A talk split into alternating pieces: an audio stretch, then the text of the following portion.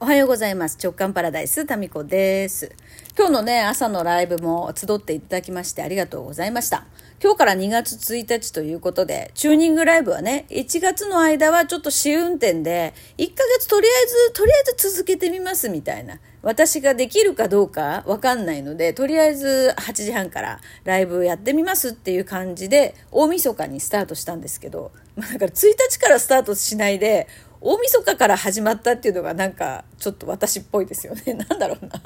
なんかちょっと中途半端感が残りますけども。まあそれで、えー、今日で33日目。で、2月1日という、なんだかゾロ目と1日のスタート感で、今日からね、チューニングライブも、えー、ちょっと意図を持って、方向性を持ってやっていこうかなという気に、えー、なりまして、えー、それもライブ10分前にそんな気になりまして。私のさ、臨機応変感ってすごくない？だってさ、10分前に思いついて、そうやん、そうしようみたいになってさ、もう10分後にはさ、そうなってるのも、三匹木星万歳みたいな、そういう、そういう星なんですね。三匹木星は。思いついて、そうだ、いいこと思いついたの時にはもういなくなってますからね。まあ、そんな性質がまさにね、気学学ぶと恥ずかしくなりますよ。なんか、そのぴったりすぎて。ザ三匹木星みたいな。まあそんなあの、まあ気学のね、アイデアから今日のこのチューニングライブの話にもつながるんですけど、気学でその表現する方法としてですね、皆さん見たことないかな ?3 本の線。なんかあの、1、2、3って3本の線で、えー、いろんなことを表現してるんですよ。で、そのまあライブでも言いましたけど、その3本の線ってどういう見方ができるかっていうと、あの、一番上が頭、2番目が心、で、3番目一番下が足元っていうふうにざっくり表現してるんですね。で、まあ、ちなみに3匹木星っていうのを、あの、解説すると、その線の中でも、ちょっと音で説明するの難しいね。あの、一直線。あの、一直線で表すその線と、真ん中が空いてて、その点々ですよね。点々っていう、こう、真ん中が空いてるので表現するものと、二つの線があるんですね。で、その線っていうのは何を意味してるかっていうと、一直線で真ん中にその切れ、切れ目がない数、あの線っていうのは、陽を意味してるんですよ。で、真ん中に空白があるものっていうのは陰を意味してるんですね。で、三匹木星をその線で表すと、上が、上二つ、頭の部分と心の部分が、うんと空白がある。つまり陰なんですよ。頭が陰、心が陰、そして足元は陽で一直線なんですね。で、これはな、どういう意味かっていうと、頭と心は、え弱いけど、足、行動力はあるよね、みたいな。弱いって言うとちょっと表現違うかもしれないけど、あの、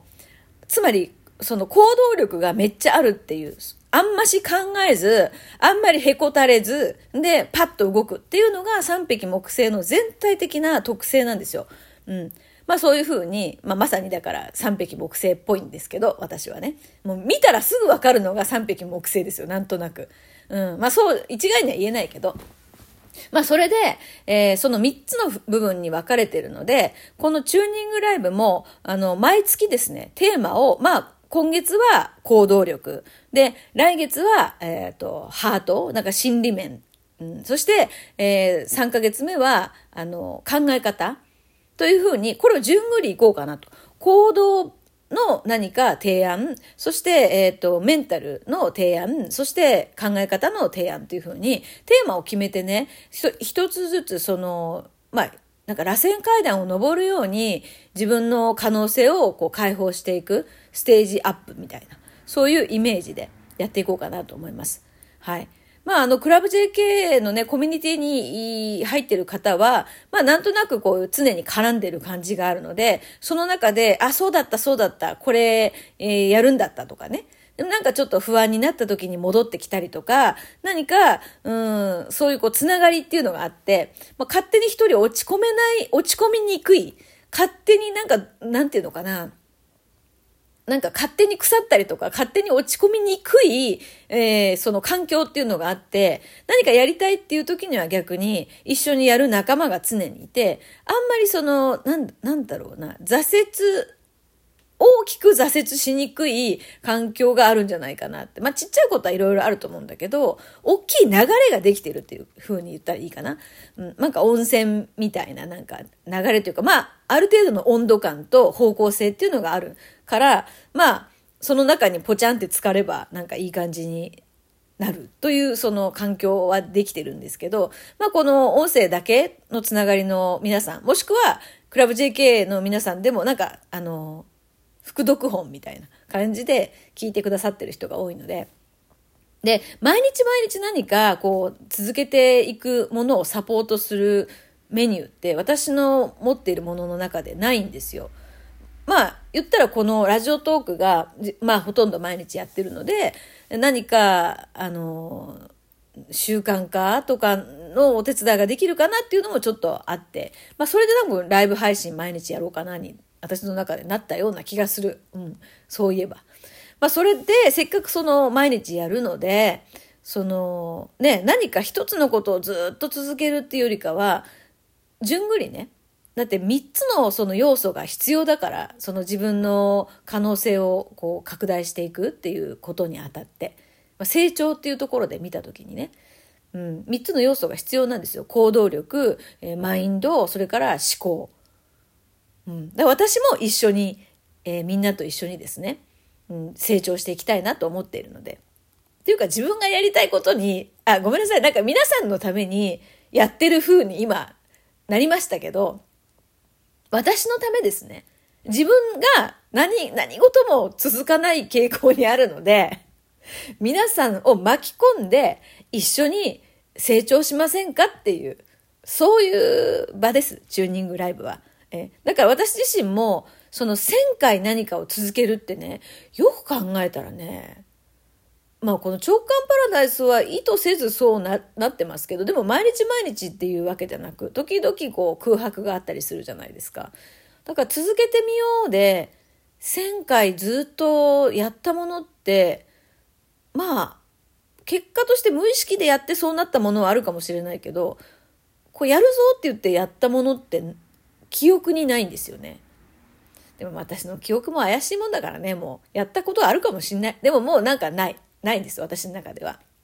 うん、なので、まあ、こう私がちょっと1000回チャレンジしてみたいっていうのもありますので、まあ、皆さんもですね、なんかそれをちょっと一緒にやりませんかと。うん、でずっと同じことやってても、うん、飽きるので、えー、3パターンに分けてみましたと。でこ、うんと、今月は毎日プラス1000歩歩いてみると。だからね、大したことないんですよ、やることって。1000歩ってちょっとですから。でもこのちょっとのことを毎日続けるっていうことが、実はものすごい難しいんですよ。よくさ、YouTube とかで毎日10分、たった10分で、これがああなる、腹筋がどうだとかさ、あるじゃないですか。あれ、たった10分とかじゃないからね。10分の毎日続けるって、めっちゃ大変ですから。ものすごいことだよ。だから、うん、そう。だから、それと同じでいくと、1000歩、あ、1000歩とかもうちょろいとかって思うでしょ？